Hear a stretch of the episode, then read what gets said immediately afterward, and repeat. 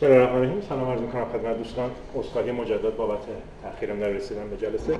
من سعی می‌کنم که خیلی خلاصه در حدی که وقت اجازه میده یه مروری کلی داشته باشم که محتوای کلی کاری که هارت و هولمستروم انجام دادن چیا بوده؟ بعد از کارهای هولمستروم دو تا مقالش رو که فکر کردم شهود خوبی میدم به عنوان یه پیامی که می‌تونیم با خودمون ببریم بیرون جلسه با یه ذره جزئیات بیشتر بحث بکنم.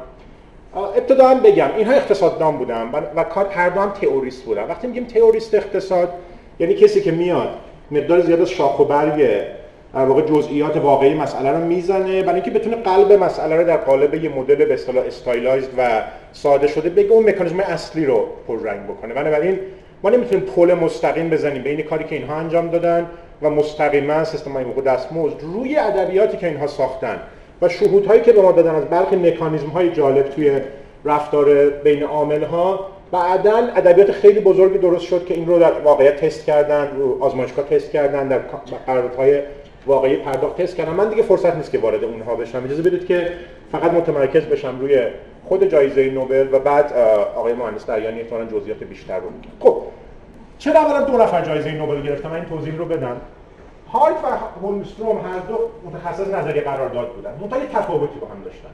هولمستروم متخصص نظریه قراردادهای کامل بود. هارت متخصص نظریه قراردادهای غیر کامل یا incomplete contract خب اینا چیه فرقشون؟ فرقش که کارهایی که هولمستروم کرده فرض بکنه که اون مالک یا صاحب می‌تونه یه قراردادی بنویسه با agent ش و در این قرارداد تمام حالتهای آینده رو بر اساس یک سری متغیرهای قابل اندازه‌گیری مشخص بکنه یه جدولی از پرداخت‌های آینده بده. مثلا من فرض کنید که یه متخصص آرندی رو استخدام می‌کنم میگم این پروژه رو من به شما میدم دو سال بعد اگه پروژه موفق شد شما این پاداش رو می‌گیری. اگر شکست خورد می‌تونی این پاداش رو بگیری این میشه چارچوب نظریه قراردادهای کامل که در حوزه‌های مربوط به دستمزد و حقوق در اکثر شغل ما بتونیم مسئله مواجهیم بس این یه گروهه که من بیشتر از اون صحبت خواهم کرد. هارت و کسایی که با هارت کار کردن یه زاویه دیگه گرفتن. گفتن در دنیای واقع. خیلی از قراردادها ناکاملن. برای اینکه یا نمیشه تمام اون حالتهای آخر رو دید یا حتی اگر بشه دید انقدر کم می‌کردن و به اصطلاح محکمه پسند کردن اینها سخته که ما نمی‌تونیم قراردادی امضا کنیم که فردا ببریمش دادگاه.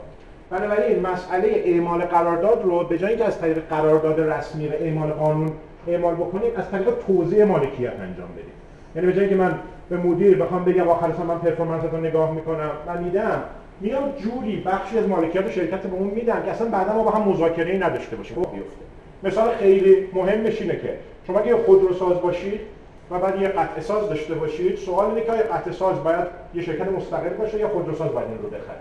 چه مشکلی پیش میاد در این قرارداد؟ من این مثال می‌زنم دیگه وارد بحث هات نمیشم چون یه ذره بعد ارتباط بحث جلسه ما کمتر میگه فرض کنید شما این قطع ساز میگه که یه دستگاه خیلی خاصی بذار و با این دستگاه یه در خیلی خاص برای ایران خودرو تولید بکن اون چی می‌دونه؟ اون می‌دونه که می‌تونه با هم قرارداد امضا بکنن ولی به محضی که دستگاه رو بسازه و سرمایه گذاری رو بکنه می‌دونه خریدارش چون خریدار انحصاریه می‌تونه بهانه بیاره. دستگاه این رو نخره قطعه این رو نخره و بعد اینو مجبور کنه که به پایین ترین قیمت ممکنی رو بخره. اون چون این رو می‌بینه از ابتدا سرمایه گذاریش دچار مسئله چیزی بهش میگیم hold-up problem یعنی می‌دونه که اگر سرمایه گذاری بکنه یا اگر R&D بکنه یا اگر بهره رو ببره بالا در این بازی بین خودش و طرف مقابل قدرت چانه‌زنی رو منتقل کنه به طرف مقابل. بنابراین از اول وارد این قرارداد نمیشه و اینجاست که این ادبیات میاد میگه که نقطه بهینه در واقع vertical integration ادغام عمودی باید کجا باشه؟ که این مسئله دعوای اکسپوش یا بعد از انجام قرارداد رو به حداقل برسید این ویوی که هارت میگه بنابراین در ادبیات هارت شما قرارداد به معنی کاغذی ندارید. قرارداد از طریق توزیع بهینه مالکیت اتفاق میفته. میگه مرز مالکیت یا مرز بنگاه رو کجا بذارم که انگیزه ها در اثر تملک مالکیت به رزیجوال یا پسمان به حد اکثر خودش برسه. اینو ما در طراحی شرکت ها می‌بینیم. کسایی که باند شرکت روی اوراق قرضه رو دارن کمترین دخالت رو در شرکت دارن ولی در عین حال بالاترین اولویت رو در پرداخت در زمان ورشکستگی داره. اون کسی که شرکت رو اداره می‌کنه اون پایین ترین رو داره. و اون چون کسیه که بیشترین ضربه رو می‌بینه در طراحی مالکیت بیشترین انگیزه رو هم داره که با شرکت کار کنه. این چارچوب هارت ببندیم. حالا بیایم به هولمستروم که تو قراردادهای کامل کار می‌کنه قراردادهای مثل قراردادهای حقوق دستمزد که ما می‌تونیم در واقع بنویسیم و نگاه بکنیم. دکتر خیلی خوب سابقه تاریخیش رو گفتن.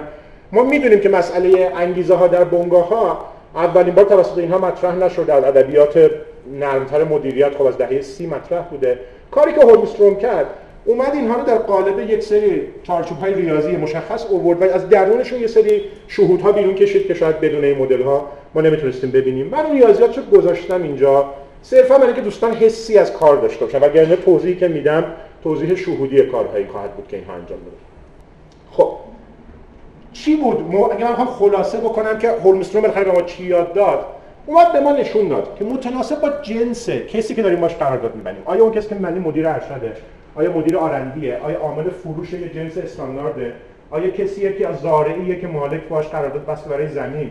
متناسب با جنس موقعیت های مختلف. که توی موقع ریسک متفاوته. دو درجه ریسک طرفین با همدیگه متفاوته. سه میزان تعهدی که طرف پرداخت کننده می‌تونه بکنه متفاوته. و الی آخر ما قراردادهای بهینه متفاوتی خواهیم داشت. نکتهش این بود. در واقع اومد نشون داد که تو قراردادها ما یه trade-off هایی داریم بین مثلا اینکه ریسک رو بگیریم از عامل و زندگی رو آسون کنیم براش ولی از اون ور incentive رو از بین ببریم. اینو من با جزئیات توضیح خواهم داد. یا اومد نشون داد که چجوری dynamic توی قراردادهای performance که به اصطلاح بحث معروف career concern هست اتفاق میفته اون رو هم توضیح خواهم داد. و بعد نشون داد که در واقع وقتی سیگنالی می‌گیریم که این سیگنال رو پایه پرداخت قرار میدیم این سیگنال باید واجد چه ویژگی های ریاضی باشه که بتونه عامل پرداخت اجازه من برم حالا یه ذره مشخص تر بکنم با دو سه تا از مقاله های معروف هولمز. اجازه بدید مقاله معروف کرین کانسن شروع بکنم. خب. این یکی پر اثرگذارترین مقاله های هولمز بود. بسیار میشون انسان فروتنیه. این مقاله رو نوشت در یک کتاب چاپ کرد. حتی مجله. بعد اینقدر مقاله پر ارجاع شد که خود مجله معتبر Review of Economic Studies ازشون خواست که یه بار دیگه submit بکنه. 8 سال بعدش چاپ کردن در ژورنال. صورت مسئلهشون چی بود؟ صورت مسئله این بود که آقای فاما که اونم نوبل برده بود سه سال پیش نوبل فاما خب شیکاگویی بود که اصولا معتقد market خیلی مسئله رو حل می‌کنه. اومد گفت که اصلا این مسئله هایی که ما میگیم payment مدیران اینها نیازی نیست که ما بهش بپردازیم. برای اینکه حتی اگر مدیر در شرکت خودش دچار کژمنشی بشه چون بعد از این شرکت باید برگرده در بازار کار مدیریتی و اونجا حساب پس بده در واقع خودش انگیزه کافی داره که بدونه که هیچ سیستم قراردادی داشته باشه خوب کار بکنه. من امروز از یه شرکت شروع می‌کنم بعد اگر این شرکت خوب کار بکنم دوباره برمیگردم در job market مدیریتی job بهتر می‌گیرم. من این گفتش اصلا نیازی ما با contract نداریم. خود این کار راهی بلند مدت مثلا رو حل خب این شهود در 70 و خیلی ساده اقتصادی بود. هولمستروم به نظرش رسید که نه ماجرا می‌تونه یه مقدار پیچیده تر از این باشه. و اومد در این مقاله نشون داد که دینامیکی که در رفتار مدیر به وجود خواهد اومد می‌تونه این اثر رو خنثی بکنه. مقالش خیلی ساده بر اساس یه ادبیاتی که در اقتصاد بهش میگیم signal jamming از جنگ الکترونیک گرفتیم.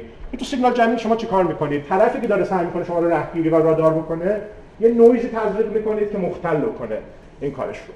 اومد گفت مدیرایی هم که در این رابطه بلند مدت و چند دوره هستن ممکنه که سیگنال جمع بکنم. مدلش خیلی مدل ساده ای من فکر ریاضیاتش همه دوستان می‌تونن دنبال بکنن. من گفت من چیزی که از افراد می‌بینم سه تا عنصر داره. یک استعداد طرفه اون قابلیت بلند مدتشه که قابل اندازه‌گیری نیست برای اینکه خیلی پیچیده است. دو تلاششه که چقدر خوب داره کار می‌کنه اونم قابل اندازه‌گیری نیست. برای اینکه خیلی ملموس باشه براتون به یه استاد دانشگاه فکر کنید که در آغاز کار راهشه یا یه متخصص R&D فکر کنید در یه شرکتی داره کار می‌کنه. شبا چقدر بیدار میمونه و بعد یه مقدار زیادی نویز داریم بسته به ماهیت کارش دیگه. طرف R&D داره کار می‌کنه ولی خب پروژه R&D noise داره. چیزی که من می‌تونم مشاهده بکنم جمع این هاست. تک تکش رو نمی‌تونم مشاهده بکنم. مگه چیزی که می‌بینم آتپوت کار طرف. حالا سیگنال جمعی کجا اتفاق میفته سیگنال جمعی ممکنه اینجا اتفاق بیفته که اون عامل انگیزه داشته باشه. در ابتدای کارش تلاشی که به خرج میده ببره بالای میزان تلاشی که در بلند مدت می‌تونه از خودش نشون بده. یعنی در دو سال اول کارش شبا بیدار بمونه تعطیلات نره کار بکنه. برای اینکه خروجی رو جوری ببره بالا که من فکر کنم این طرف خیلی خیلی با استعداده چون من چیزی که می‌خوام استعداد در بلند مدت. چون می‌دونم که تلاش این در طول زمان افت خواهد کرد. چیزی می‌خوام ظرفیت بلند مدت برای بلند مدت. گفت خیلی من می‌تونم برای این به عنوان یه مدل سیگنال جمعی نگاه بکنم. چه جوری مدل تلقا چه نتیجه گرفت؟ گفت که یه مدل چند دوره‌ای فرض بکنیم که من کسی که استخدام می‌کنم حقوقی که بهش پیشنهاد می‌کنم جمع این استعدادشه و تلاششه کاری هم که می‌کنم اینه که هر بار میام خروجی کار این رو می‌بینم بر اساس یه مکانیزم بروزسازی بیزی دوستای برقی اینجا باید احساس خوبی داشته باشن میام یه وزن میدم بین اون اعتقاد پیشینی که به استعداد طرف داشتم و اون چیزی که از واقعیت می‌بینم در عمل کردش چجوری وزن میدم بهش؟ این وزنم تابعی از اینه که اون چیزی که دارم خروجی می‌گیرم چقدر نویزش بزرگه. ولی من اگه طرف گوشم بالا سر یه کاری. من کاری می‌دونم بنا به ماهیتش مقدار زیادی عدم اطمینان داره خارج از کنترل خود فرد. وزنی که به عمل کرده محقق شده میدم کم می‌کنم. بیشتر همون سعی می‌کنم که روی باور پیشینیم بمونم. نه اگر اون در واقع نویز کم باشه من هر بار که یه مشاهده بیشتری برمیدارم خودم update می‌کنم. بیشتر معتقد میشم که طرف فرد قابلی هستش. برای من یه نفر استخدام می‌کنم به عنوان استاد دانشگاه یه فرضی دارم. هر سال میام ببینم چند تا مقاله چاپ کرد. هر سال که می‌بینم بهتر داره چاپ می‌کنه باورم رو می‌برم بالا و دارم نزدیک می‌کنم به یه باور بلند مدت. حالا در بلند مدت چه اتفاقی میفته در بلند مدت نقش عملکرد امسال کمرنگ میشه. برای اینکه من دارم یه تاریخچه بزرگتری تولید می‌کنم. سال اول من فقط یک مشاهده دارم. سال دوم دو مشاهده دارم که یه وزنی میدم به مشاهده الان یه وزنی میدم به مشاهده سال قبل. سال 20 اگر طرف خوب کار نکنه من نمیام این اخراج کنم. برای میگم 20 سال کار کرده و خوب بوده حالا امسال احتمالا نویز بوده. بنابراین در طول زمان وزن عملکرد مشاهده شده میاد پایین و وزن تاریخچه میره بالا. خب این چه conflict ی به وجود میاره؟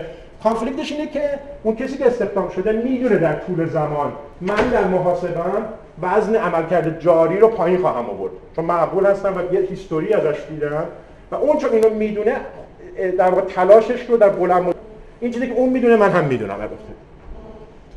خب فرض کنیم الان میگه که بریم تا آخر قضیه. نگاه کنیم که آخرین سال کار طرفه. تو آخرین سال کار طرف این چیزی که من به عنوان انگیزه می‌خواستم بهش بدم از بین میره. چرا؟ برای اینکه این کسی که امسال داره کار می‌کنه در هر لحظه از زمان به دو چیز نگاه می‌کنه. اینکه امسال چقدر پاداش می‌گیره از عمل کردش دو این متغیر حالتی که داره که داره reputation این رو در بازار می‌سازه این با عملکردش چجوری داره میره بالا؟ هولمستروم ایده مهمی که نشون داده در طول زمان اون اثر reputation داره اثر عملکرد فعلی من روی اون reputation داره کم و کمتر میشه. اگه من reputation ساختم و هر امسال اگر بد کار بکنم reputation پایین نمیاد. حالا نکتهش این بود که در ابتدای کار کار راهه من انگیزه دارم که این رو خیلی شدید ببرم بالا. و بعد در واقع در سالهای بعد این رو ریلکسش بکنم بیارمش پایین. من دیگه وارد جزئیات ریاضیش نشدم. نتیجه که گرفت این بود که بازار کار مدیریتی نمی‌تونه جایگزین باشه. برای اینکه مدیر با این به هم زدن نسبت بین تلاشش در بلند مدت و اون reputation ی که داره می‌سازه می‌تونه بازار رو در کوتاه مدت فریب بده. تا چند سال اولش خیلی خوب کار بکنه یه reputation برای خودش بسازه بره کار بعدی تلاشش رو یه کمتر بکنه ولی چون قبلا reputation داشته در واقع بتونه ادامه بده و بیاد پایین. نتیجه که گرفت این بود که برای عامل های از این جنس که ما براشون reputation برامون مهمه طراحی قرار داده بهینه باید در طول زمان جزئیاتش تغییر کنه یعنی در سالهای اول شما باید مقدار بیشتری بذارید روی reputation به کسی که سال اول تو دانشگاه استخدام می‌کنید لازم حقوق زیادی بدید. برای اینکه اون اگه خوب کار بکنه داره بلند مدت خودش رو باش باش می‌سازه. هر که جلوتر میره میگه باید رابطه بین حقوق و عملکرد کوتاه مدت رو ببرید بالاتر. در سالهای اول نیازی ندارید. برای اینکه خود اون متغیر stock داره این کار رو انجام میده. این یه چیز بزرگش بود یکی از contribution های مهمش بود. یه contribution مهم دیگهش trade-off ی بود که بین risk sharing به اصطلاح و افورت نشون داد. مثلا خیلی ساده شده یه فرض کنید من یه مالکم و این مالک میاد زمینی اجاره میده به یه زاره.